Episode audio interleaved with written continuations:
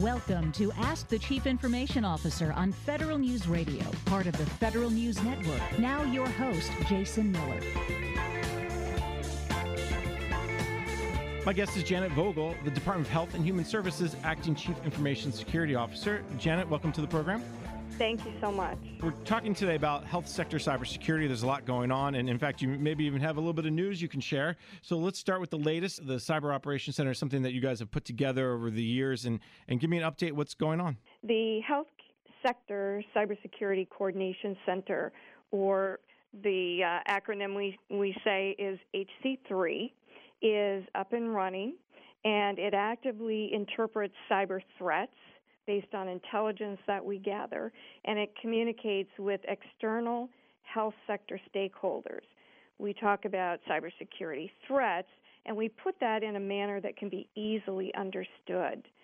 The information shared by the HC3 can be immediately applied by healthcare organizations the HC3 is a new organization, but it kind of sort of replaces the HCCIC, which was something you guys at HHS had launched uh, about 18 months ago, give or take. So give me a sense, how is the HC3 different than the HCCIC, and is the HCCIC even still around? What was originally known as the HCCIC has matured a lot.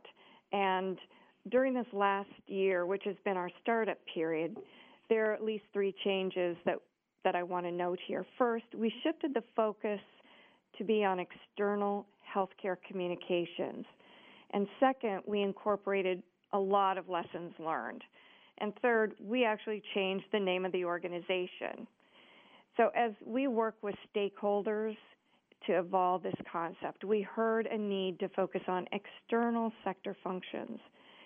This led to a shift in our focus, which helped us clarify our customer base. As originally conceived, the HCCIC was viewed as a health sector focused organization similar to the National Cyber Incident Center, or NCCIC, which is sponsored by Department of Homeland Security. So our HHS HCCIC had both external sector coordination and internal security functions. The focus uh, on the national health sector led us to rename this organization to Health Sector Cybersecurity Coordination Center, or HC3. And we also hope that the name change will eliminate any confusion with the NCCIC, which is run by our partners at DHS. So HC3 also includes the federal health collaboration missions that we conduct with Veterans Administration and Defense Health Administration. And part of our evolution is based on our experience during the WannaCry incident. Through that experience, we learned that HHS can come together as an organization to combat health sector threats and effectively handle national cybersecurity incidents. We demonstrated the ability to link internal analysis and findings with external communications to protect the health sector. That experience also provided us with lessons learned on how to improve our efforts. And as a result, we improved our operating procedures, outreach capabilities. We built positive relationships with the health sector organizations such as H-ISAC and HITRUST. And we even became a little bit more efficient in cybersecurity analytics and our response methods. So there's several differences there. The HCCIC initially was focused, you said, internally and externally, and was providing a lot of these same capabilities, or they were providing maybe at a higher level capabilities or even at a lower level? What's the difference in terms of the capabilities then? When I look at our cybersecurity capabilities for HHS, we take care of our operating divisions and internal functionality for cybersecurity. We also have a responsibility to work with the public healthcare sector and other federal partners. So we do have an operational component that focuses on the internal HHS capabilities, and then our HC3 takes that information and makes it useful for the public health sector in their terminology. So they translate that information from techno speak and cybersecurity language into something that is immediately applicable by a healthcare organization to protect their own systems. And what about your role? Are you running both the internal side of HHS Cyber, but also the HC3, or are you more of a dotted line to the HC3? The HC3 is a part of our operational organization, our cybersecurity operations, and that is run out of the CISO office. So they are together, which provides them the ability to link their specific expertise to produce something that's useful in multiple different environments by different types of stakeholders and customers. From your perspective, you also, I know, work with the uh, Assistant Secretary for Preparedness. Where, where, do they fit in into the organizational changes that have happened around HC3 and HCCIC? The Assistant Secretary for Preparedness and Response has the authority as the sector specific agency to communicate out on all kinds of emergencies. And so our cybersecurity arm is like their subject matter expert for anything related to cybersecurity and the healthcare sector specifically. When you talk about the HC3 now, when you go to your stakeholders and, and, when you talk with, you know, go through DHS and work with them from a partnership level and DHA and VA, do they understand how the, this evolution has happened with the HC3 from the HCCIC? Well, throughout the previous months, we've been meeting with them on a regular basis. We've shared our ideas and, for example, the name change that was very well received and we've kept them up to date on the types of things we're we're doing, what we're looking at. Uh, our reporting to them has improved. We've built our relationships for communication, which expedites any kind of transfer of information and helps all of our partners react just in case there is a threat that comes up.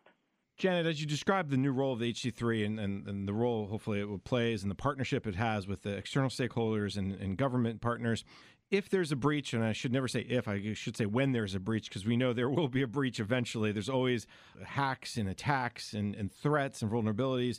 What role would HC3 play, whether it's in the government side or the, the private sector side? How would HC3 help inside the sector to ensure that that risk or that mitigation happens as quickly as possible? Well, if something like that happens, the operating division and HHS would – initially recognize some anomalous behavior and begin researching to find out is this a, a, real incident or or not? And they would do some initial analysis. When they have found out it, enough information they immediately uh, notify our center for incident response. That engages another level of research and analysis, and together they determine what path to take from there. Now, if it is something that's going to affect the healthcare sector, the HC3 would jump in, be able to help translate the information and the threat and help get that information out across the nation. We'd notify the Assistant Secretary for Preparedness and Response. We'll send the notifications to Department of Homeland Security and get that in a, a nice, concise communication to be sent out with some instructions on how to handle it, what this would mean to them, and what to expect next. And currently, the way the HC3 is set up, are you ready to do that? If, if again, if something happens tomorrow, happens next week, you, you, is, you know, generally speaking, I know you're still early in the in the process, but you, you're able to communicate today. Yes, that's how we operate today. When we have been involved in several of those circumstances, and we're ready at any time if that happens again.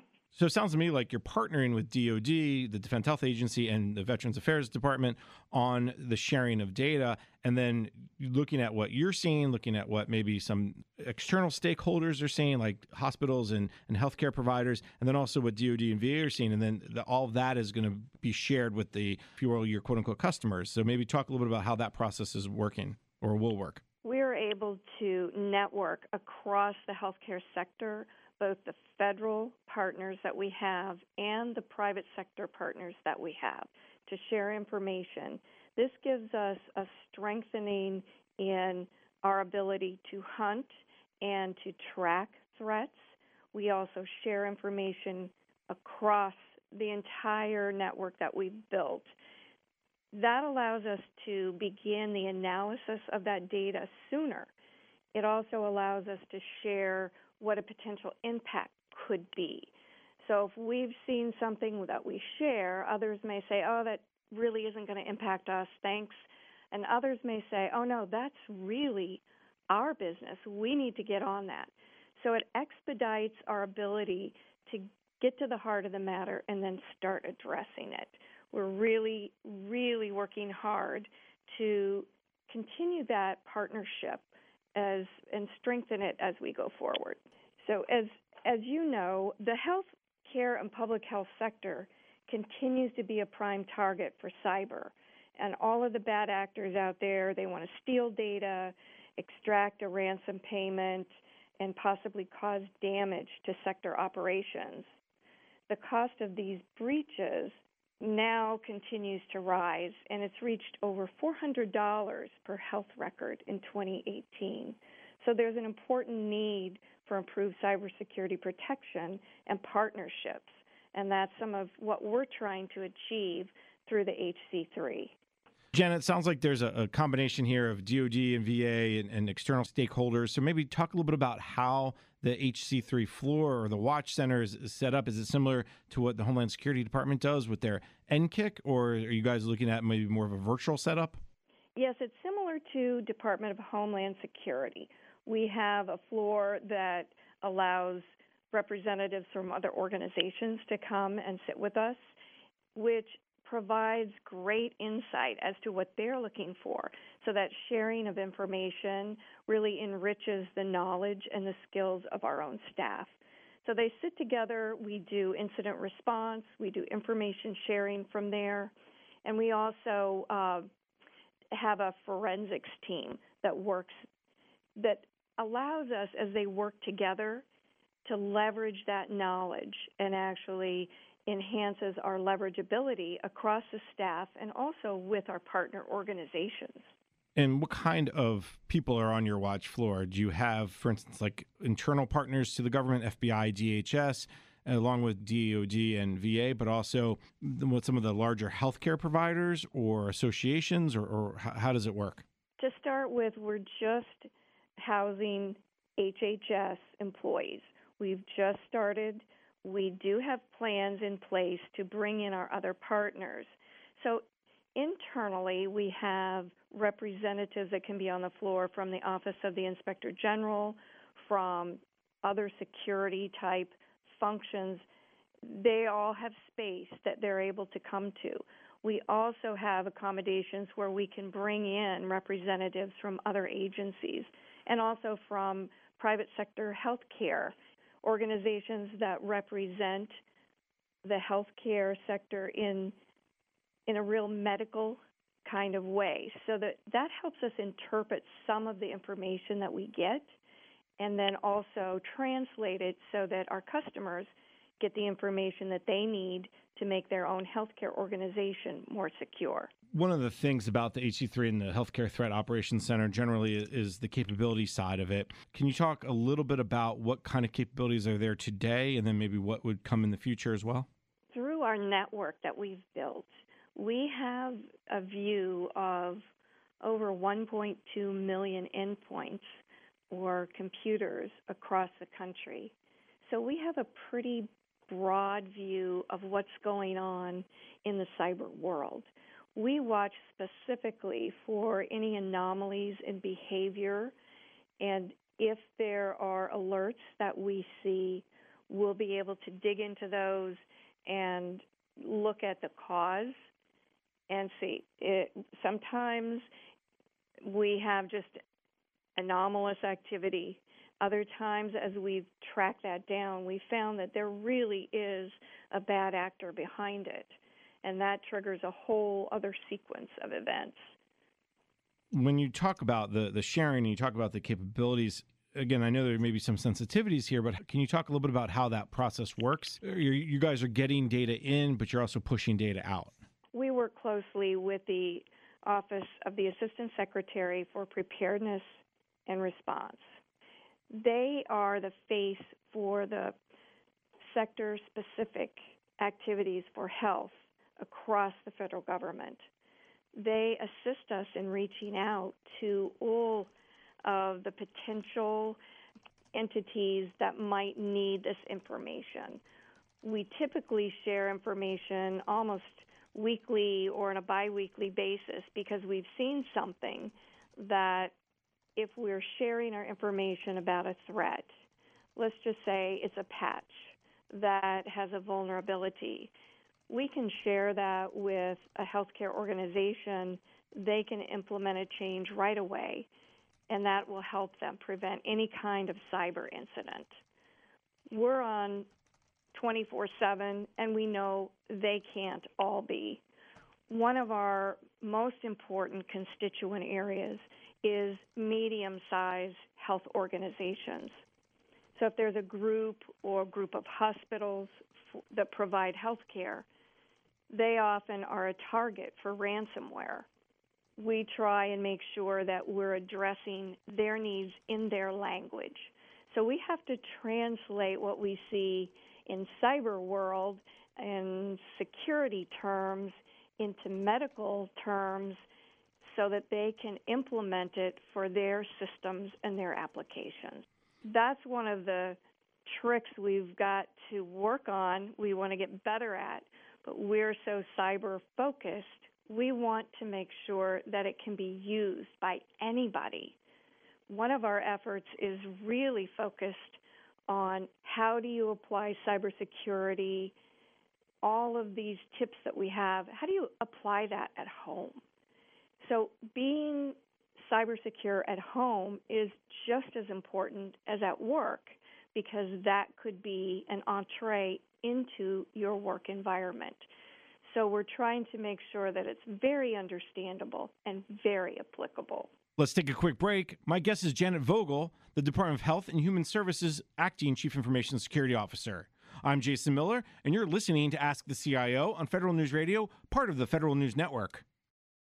Welcome back. You're listening to Ask the CIO on Federal News Radio, part of the Federal News Network. I'm Jason Miller. My guest is Janet Vogel, the Acting Chief Information Security Officer at the Department of Health and Human Services.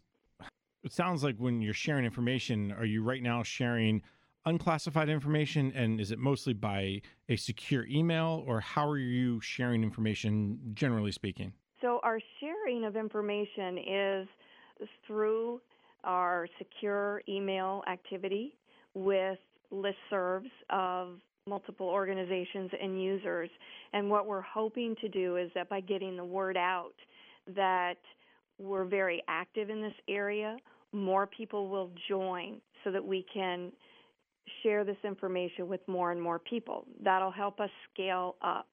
And the information we're sharing is unclassified, so it can be used by just about anybody.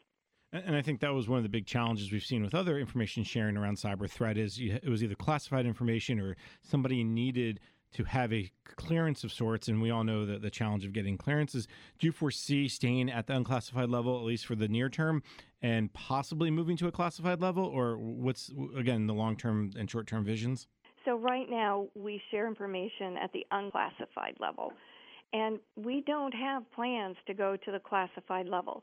There are lots of mechanisms and avenues for that, and as that's appropriate, that will be used.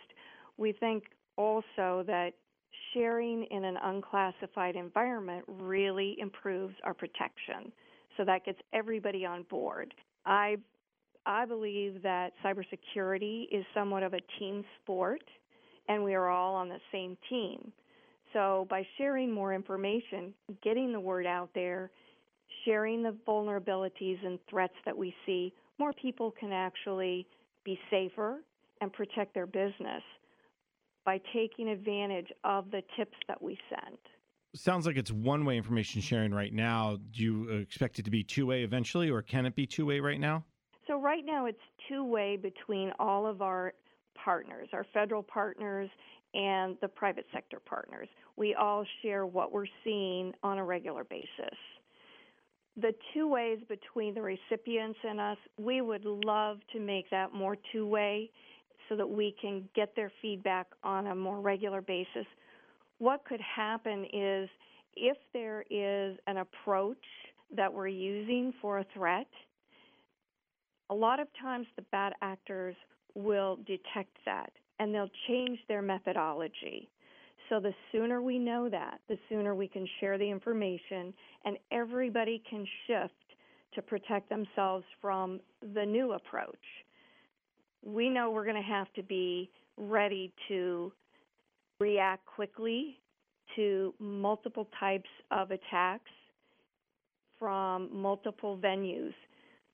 We see that sometimes in the past it was a single bad actor with a single target. We expect that's going to change over time. That's going to grow where there are groups of attackers and they're coming from multiple avenues at the same time. We want to prepare for that by practicing what we do. We we have tabletop exercises, we train, we test each other, we have competitive learning opportunities and really practice what we don't know so that we're prepared in case something comes up that we haven't seen before, which is pretty routine for cybersecurity these days. I think most things are you don't know. I mean, if you know something, then you probably protected against it for the most part, we hope. One of the things that occurs to me during our entire conversation is the internal efforts. Now, you're the acting chief information security officer for HHS, so you kind of have a foot in both areas, if you will. One foot to, to work with your external partners, but you also have an internal set internal group you know you you work closely with NIH and and they do medical you know healthcare work. So how how do you take what you're doing with the HC3 and move that into your internal efforts to protect HHS networks and data? So the information that we learn is shared with the operating divisions for HHS on a regular basis. We do have daily connections with the operating divisions and sometimes we have new threat information to share and sometimes we don't we have a constant communication with all of our immediate partners within the Office of the Secretary. So we're working on scaling that also. And as I mentioned before, as a team, we're working to prepare for anything that's going to come down the line. Some of our partners include internal oversight organizations, and they are looking, for example, the Office of the Inspector General.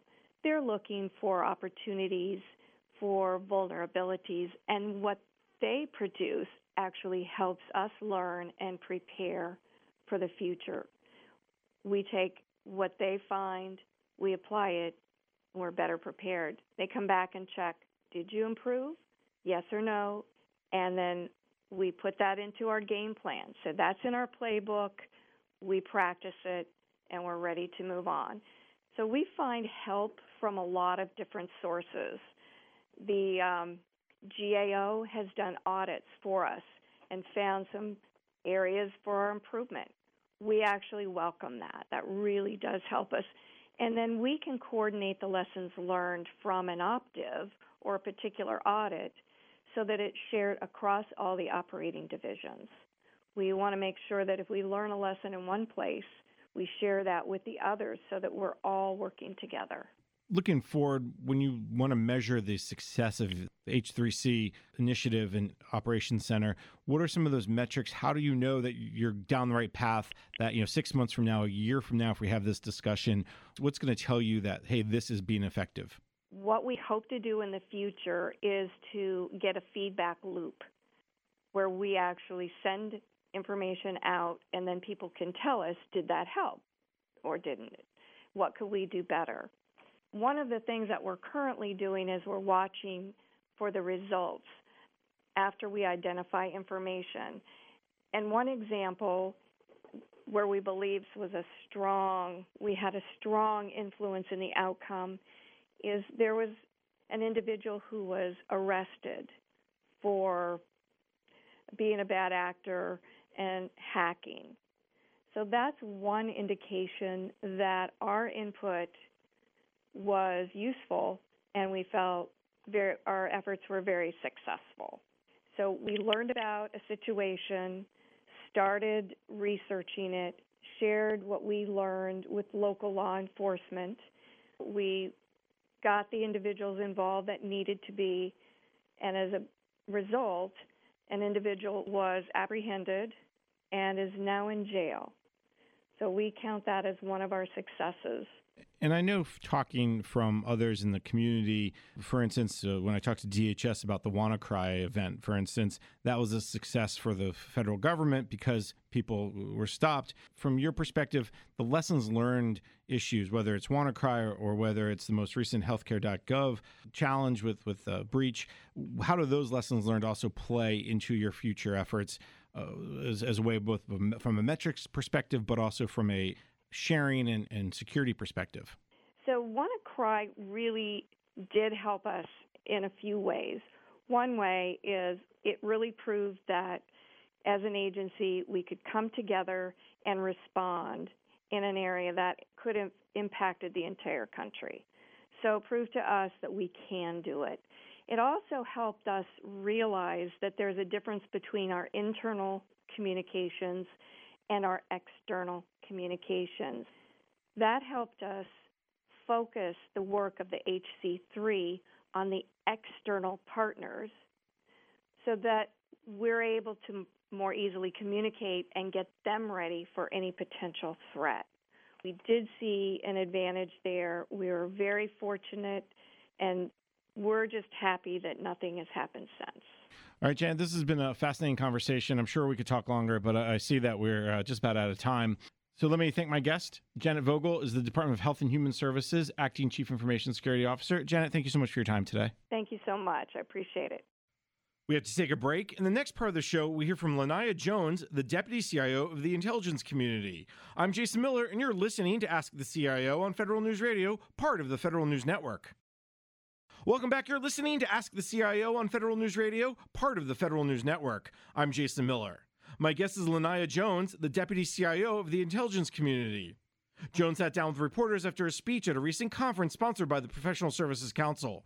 Can you offer a little bit more about AIM and, and kind of the goals of AIM from an AI perspective? I know you went through the three use cases, which was great. So I talked about AIM, automating intelligence using machine learning, and it is a relatively new concept. Um, it is just getting off the ground. We're partnering with a few of the intelligence agencies, such as NSA, uh, with ODNI, to help create processes for machines to do manual and more rudimentary processes, right? So not to look at machines as, of course, a decision maker, but helping us to automate the way of doing business. Because of the amount of data and information, we need new ways of using uh, machines in order to be able to achieve the speed and agility to be able to provide info. And so, with automated intelligence, how I talked about the human uh, language technologies, that's one way of essentially using processes, using the machine learning for uh, repeating data and information for them to be able to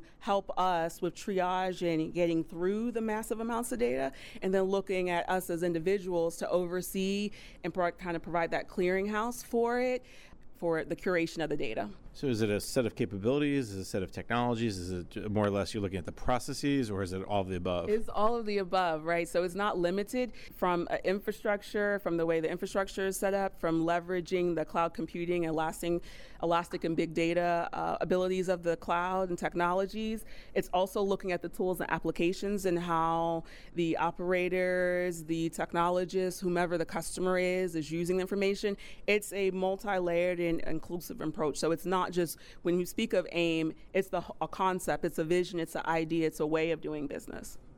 Another question was about whether there's a program office for AIM and a specific contract vehicle ODNI is using. Right now, no, there's not. It's not a uh, program in of itself. With AIM, AIM being a concept, a vision, a way forward doing business, because it's not its own program, different agencies are leveraging kind of the thoughts and philosophies and processes differently, right? So that's why I was hesitant. It's not a program, but of course, different agencies may leverage aspects of artificial intelligence machine learning in order to accomplish maybe their mission, core mission imperative as to what they're responsible for. So it's looking at what your your mission goals are, what you're trying to achieve, and then can you use automated intelligence? Can you use AIM or this philosophy or processes or way of doing business in order to improve that? Can any efficiencies be gained? Can we use that in order to further and push the, the envelope further? So the idea it's almost like a JIE where we're going to give you a broad set of concepts and we want you to fit in under it. And if NRO develops a capability, maybe that capability would go under AIM, but NSA could then also borrow from it. Right. And so it's a way of saying, hey, as you invest in AI, let us know and then we can share that. Absolutely head, you know, hands down. It's a partnership, right? So with AIM, for instance, we're partnering within the architectural division to leverage the reference architectures. So that would enable that whatever they set up is compliant and shareable amongst the other agencies and shareable amongst, you know, not even just the customers, but it's not a stovepipe solution. So when you look at some of the challenges we've had in the past with the stovepipes and information sharing. We don't want to create environment with that happens again, where people aren't sharing the data and information. So in everything we do, we're always looking at how can we collaborate, how can we integrate, how can we work together, how can we team, how can we better work this problem or these issues uh, together so that way we don't create this, the same problems. If you don't, we'll repeat the same history again. And so AIM, you could say it's agile, you know, it's ongoing, it's developing. We're partnering with industry, as I mentioned, say as big data analytics and cloud computing capabilities. We're also partnering with academia. Um, many of the agencies have programs that are looking at with local universities, but it's it's not just one size fits all, and it'll be ongoing. As the technology matures, I think we will also mature and get better and, and be able to do more with the uh, environments. There are some agencies that are looking to build and maybe leverage tools and applications of AI, and then there are some uh, problem sets that could be leveraging completely commercial solutions. It really more so depends on the problem set. Um, like you mentioned about um, you know NSA and HLT, you know some of that is uh, create in house, but there's also partnerships that could leverage commercial solutions. And I, I don't think that that'll stay one way. It'll just depend on what's best to solve the problem at the time.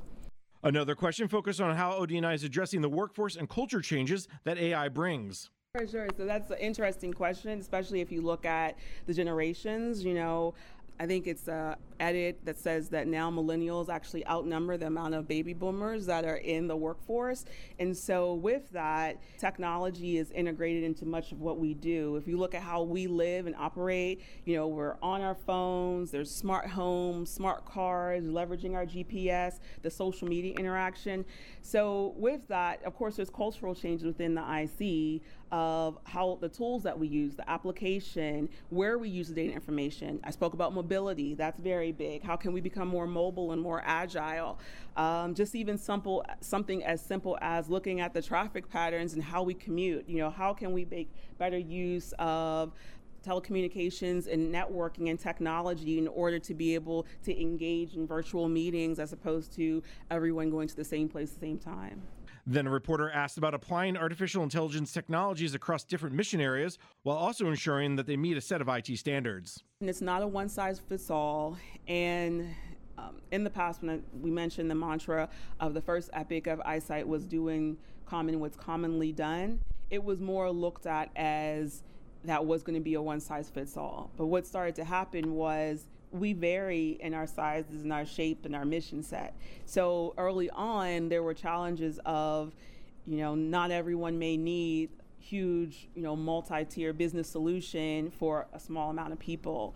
I think what that has done as far as moving the way that we're providing the technology is being more open and flexible and agile to our approaches and the solutions that we're working to provide, right? And it also gives the flexibility of some of the agencies to adapt and maybe leverage solutions that other agencies have provided. And so we're not repeating the same thing. You know, they're like, hey, if a solution comes into play, maybe these agencies can use it and they don't have to spend the time, money, and energy to create an entire new solution for their architecture. They could just implement it and be part of the, uh, the solution. We have to take a break. My guest is La'Naia Jones, the Deputy CIO of the intelligence community. Jones sat down with reporters after a speech at a recent conference sponsored by the Professional Services Council. I'm Jason Miller, and you're listening to Ask the CIO on Federal News Radio, part of the Federal News Network. Welcome back. You're listening to Ask the CIO on Federal News Radio, part of the Federal News Network. I'm Jason Miller. My guest is La'Naia Jones, the Deputy CIO of the intelligence community. Jones sat down with reporters after a speech at a recent conference sponsored by the Professional Services Council. Shifting away from AIM, Jones was asked about the IC's cloud program with Amazon Web Services. Leveraging the cloud has been a great partnership. That was the first time that we had such a large, if we, if we step back the five years ago when we first adopted with C2S, it was a very new way of doing business. We hadn't been as integrated with a commercial provider um, on the top secret fabric, you know, on premises, um, such as that, and uh, if ever. And so it's been a, a great journey so far. I mean, we've been able to leverage uh, the commercial industry, you know, partner with, say, Amazon, also Microsoft, many agents, excuse me, many vendors, but to bring in new ideas, new concepts, new ways of doing business, leverage their lessons learned, as well as helping with the tools, the applications, um, gaining more parity to what's available on the commercial realm. That was completely new to us, you know. Um, that was new that we didn't have to develop everything, that we didn't have to have our only software developers and engineers to create the solutions. So I see that going on and just being more fruitful and beneficial for both of us. Um, because it's allowing us to focus on other challenges, other problems, and they're helping us to meet a need, and they're able to move at a, a pace that we weren't able to move at, as far as you know, providing compute, providing uh, hardware, providing uh, you know the storage capabilities at a much greater rapid pace than the government is able to move at. That's one of our tenets too is acquisition agility, is trying to move the way that we acquire and leverage products, services, solutions in a more rapid pace because we don't want that to be a stovepipe or inhibit us from being able to move to provide, I should say, a more robust technology enterprise. Jones then discussed the challenge of using different cloud services and how the IC measures the impact of the cloud on different mission areas. So, because we're partnering with such you know large vendors like that, and you mentioned about the different environments, we must ensure that the solutions are complementary. We don't want them to be competing against one another, but we want them to work together, right? So they have different areas. You know, you have the Elastic Compute C2S, and then with IC GovCloud, you have the big data analytics and the data taking capabilities, right? So they're leverage. We leverage the different technologies um, for different purposes, and because of that, they work together and complement each other. So with Microsoft, I spoke of Office 365 and those capabilities, that will just work together with you know whether it be um, the other vendors, if you would, in those environments, but they're aware, we're aware. It's all it's a partnership. We do have, of course, metrics and data. It's, yeah. it's Amazon Web Services, so uh, we have utilization metrics, um, we have adoption metrics, we have metrics for what um, storage and compute, just about anything, everything you can think of, as well as what new technologies are being requested. So there's ways and forms for customers to request. There's, you know, they have, of course, um, sync sessions, if you would, however you want to talk about it, um, to be able to say, hey, is this going to be available on the cloud and when, and what's the possibility of that based off of what's available in the commercial realm. But yes. Mm-hmm. Right. Anything more on Epic Two that you can share from in terms of an update? What what's what what, what do we expect in you know 2019 and fiscal 2019? About Anything that so the big thing now are the reference architectures. Um, you may have heard in, at DoDIIS um, at previous um, engagements. Um, my boss John, the CIO, talks about the collaboration reference architecture. So we've made great headway with that. That's kind of the one foundational first pillars with that. So that's been one of the big things. The other big two areas are probably the data services in our ICAM reference architecture, that digital uh, credential access management piece. So those are also gaining a lot of momentum in those are focus areas because those are foundational concepts that we need to uh, muster, if you would, and have in place in order to provide other capabilities. So I would say first and foremost, the CRA has been phenomenal. Um, the architecture division, uh, Dr. Cynthia Mendoza is the chief of that group. They have been providing awesome uh, direction on that and partnering with the intelligence community across the board, all 17 agencies engage, meeting, development, and setting that in place. And so now that's more of the implementation phase, and so that's moving along. That's all the time we have for today. You just heard from La'Naia Jones, the Deputy CIO of the intelligence community. Earlier in the show, you're from Janet Vogel, the Acting Chief Information Security Officer at the Department of Health and Human Services. I'm Jason Miller, and you've been listening to Ask the CIO on Federal News Radio, part of the Federal News Network.